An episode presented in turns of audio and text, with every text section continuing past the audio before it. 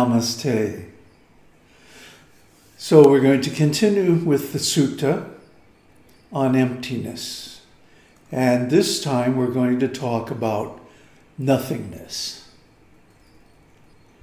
Further, Ananda, the monk, not attending to the perception of the dimension of the infinity of space, not attending to the perception of the dimension of the infinity of consciousness, attends to the singleness based on the perception of the dimension of nothingness. His mind takes pleasure, finds satisfaction, settles, and indulges in its perception of the dimension of nothingness. So we see that this sutta describes a series of contemplations, and each step is more subtle than the last. Each step is more peaceful than the last. This is called tranquility meditation, samana, uh, samana dhyana. So, what this means is that the mind is becoming progressively quieter, more settled, and deeper in a trance of quietude, silence, non action, and certainly non identification, non projection. Uh, so many things. See, the Buddha's process is a negative process. It consists in leaving off so many things that we normally keep active, uh, like a juggler with so many balls in the air. Our minds are always throwing thoughts around and projecting different. Uh, well, the, the word the Buddha uses is conceits. Conceit is a conception, but it's a particular kind of conception designed to reinforce the ego. Now, the ego is an expression of individuality, but individuality doesn't really exist. so the ego is a fabrication, it's an imagination. Just like becoming identified with the story on a movie screen or video screen not realizing that it's just a succession of still pictures projected on a white background. In the same way, we become identified with the story of this body and its surroundings and all the other so called individuals and other imaginary entities in this fictional story. We're not content to simply see what's there. We have to project something on top of it. Of course, the only thing that's really there is the whole Brahman or God, if you want to go down that far. we project this idea of God on Brahman, on the whole. We try to give it a personality that helps us justify our personalities. But all such notions are completely fictional, contrived, compounded, conditioned, caused, made, constructed, fabricated. In other words, they're just stories. They're fictitious. Huh? Science fiction. and the proof of this is that when we go to sleep at night, the whole thing dissolves. Bye bye. And we're in a different world. A world where there is no ego, there is no control, there is no possession. Everything just happens. In many ways, it's a more real world than the one we live in while awake. Because at least we're not pretending to be the controller. We're not pretending to own our actions and their results. We're simply the effect of whatever karma is being played out in our dreams. But then we go into dreamless sleep. And this is our actual identity. This is our real nature. This is being one with Brahman. It happens to everybody every night. If we don't, we can't survive. We need this nurturing by the one. We need to experience our identity with the whole, or we go nuts. Read, read up on sleep research and what happens when people are deprived of deep sleep. Huh? It only takes a few days before they completely lose it. They start hallucinating. they start dreaming while awake, in other words. But actually, we're always dreaming while awake. It's just that we have socially approved dreams instead of so called psychotic dreams, like the dreams when we're asleep. so, anyway, let's go on with the sutta. He discerns that whatever disturbances that would exist based on the perception of the dimension of the infinity of space are not present. Whatever disturbances that would exist based on the perception of the dimension of the infinity of consciousness are not present. There is only this modicum of disturbance, the singleness based on the perception of the dimension of nothingness. He discerns that this mode of perception is empty of the perception of the dimension of the infinity of space. This mode of perception is empty of the perception of the dimension of the infinity of consciousness. There is only this non emptiness, the singleness based on the perception of the dimension of nothingness. Thus, he regards it as empty of whatever is not there. Whatever remains, he discerns as present there is this. And so, this, his entry into emptiness, accords with actuality, is undistorted in meaning and pure. So, what is Buddha doing here?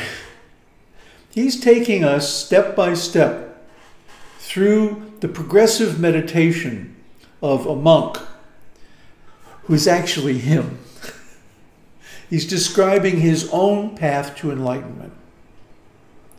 The step by step concentration of the mind on the subtler and subtler realms of existence, which also include the exclusion of the coarser realms. See, it's just like when you're doing something that you are absorbed in let's say, uh, some kind of work that you really enjoy. Uh, like for me, it's practicing music. When I'm practicing music, I'm not aware of the room around me. I'm not aware of the cars passing on the street. I'm not aware of the birds or the sky or even Arunachala right in front of me because my keyboard is right under the window looking out at Arunachala. But I'm not aware of any of that. See, like the Buddha says, this mode of perception is devoid of the recognition of these other realities, these other presences. What does he say? Whatever disturbances that would exist based on the perception of those things I'm not concentrating on are not present. Why? Perception is pain. Perception is suffering. All perception is a disturbance. Why? Because, first of all, it draws a boundary between subject and object. And that's painful right there. And second of all, it utilizes the senses and the mind. Or I should say, the senses including the mind. And the senses all give a biased picture of what they're perceiving. The picture is biased in terms of what we perceive as pleasurable and displeasurable. So, most of the time, we strive towards pleasurable sensations, isn't it? And we strive to avoid unpleasurable or displeasurable sensations. And this is work. This is a job. This is effort. It's very demanding.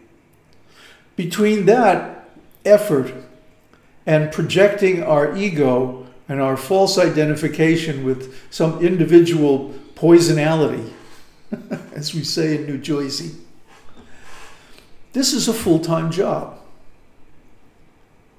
And this is why existence is suffering. Because to have existence, one has to be a separate individual. And from the very beginning, that's suffering, that's painful.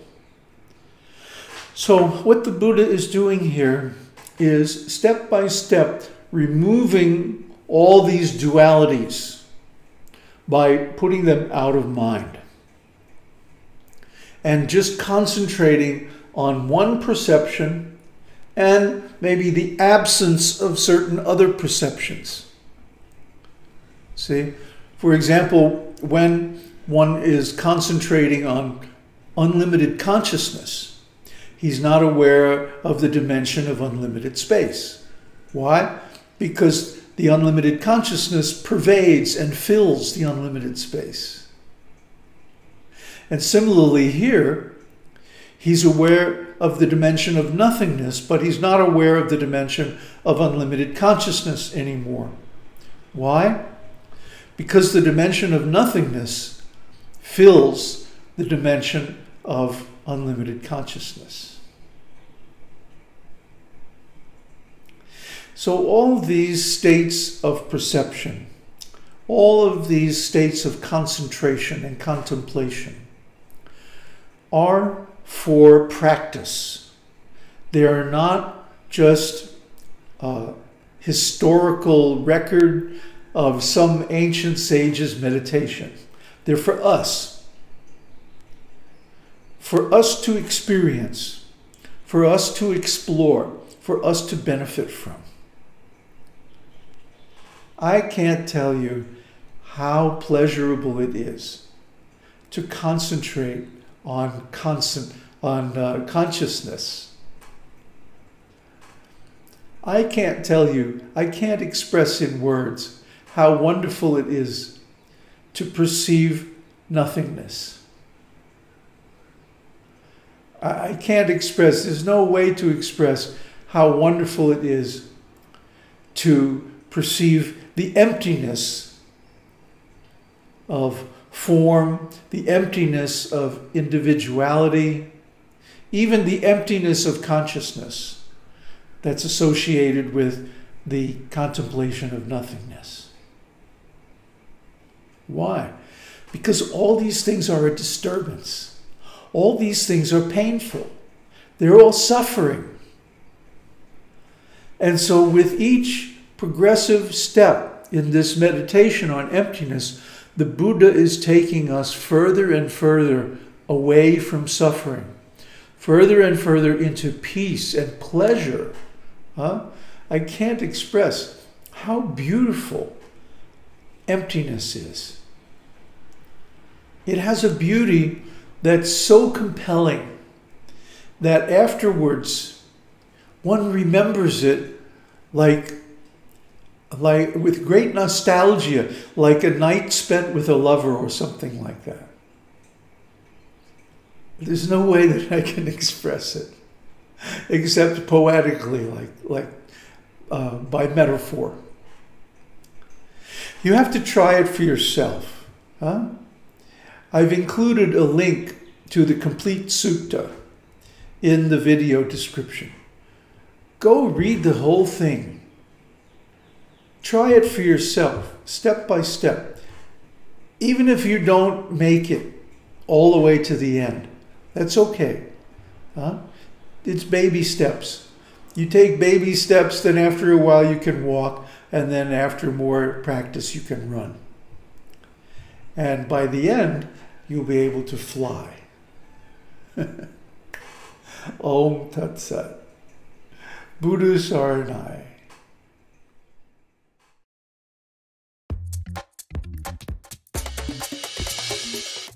If you enjoyed this podcast, check out our related materials on the links in the podcast description. Until next time.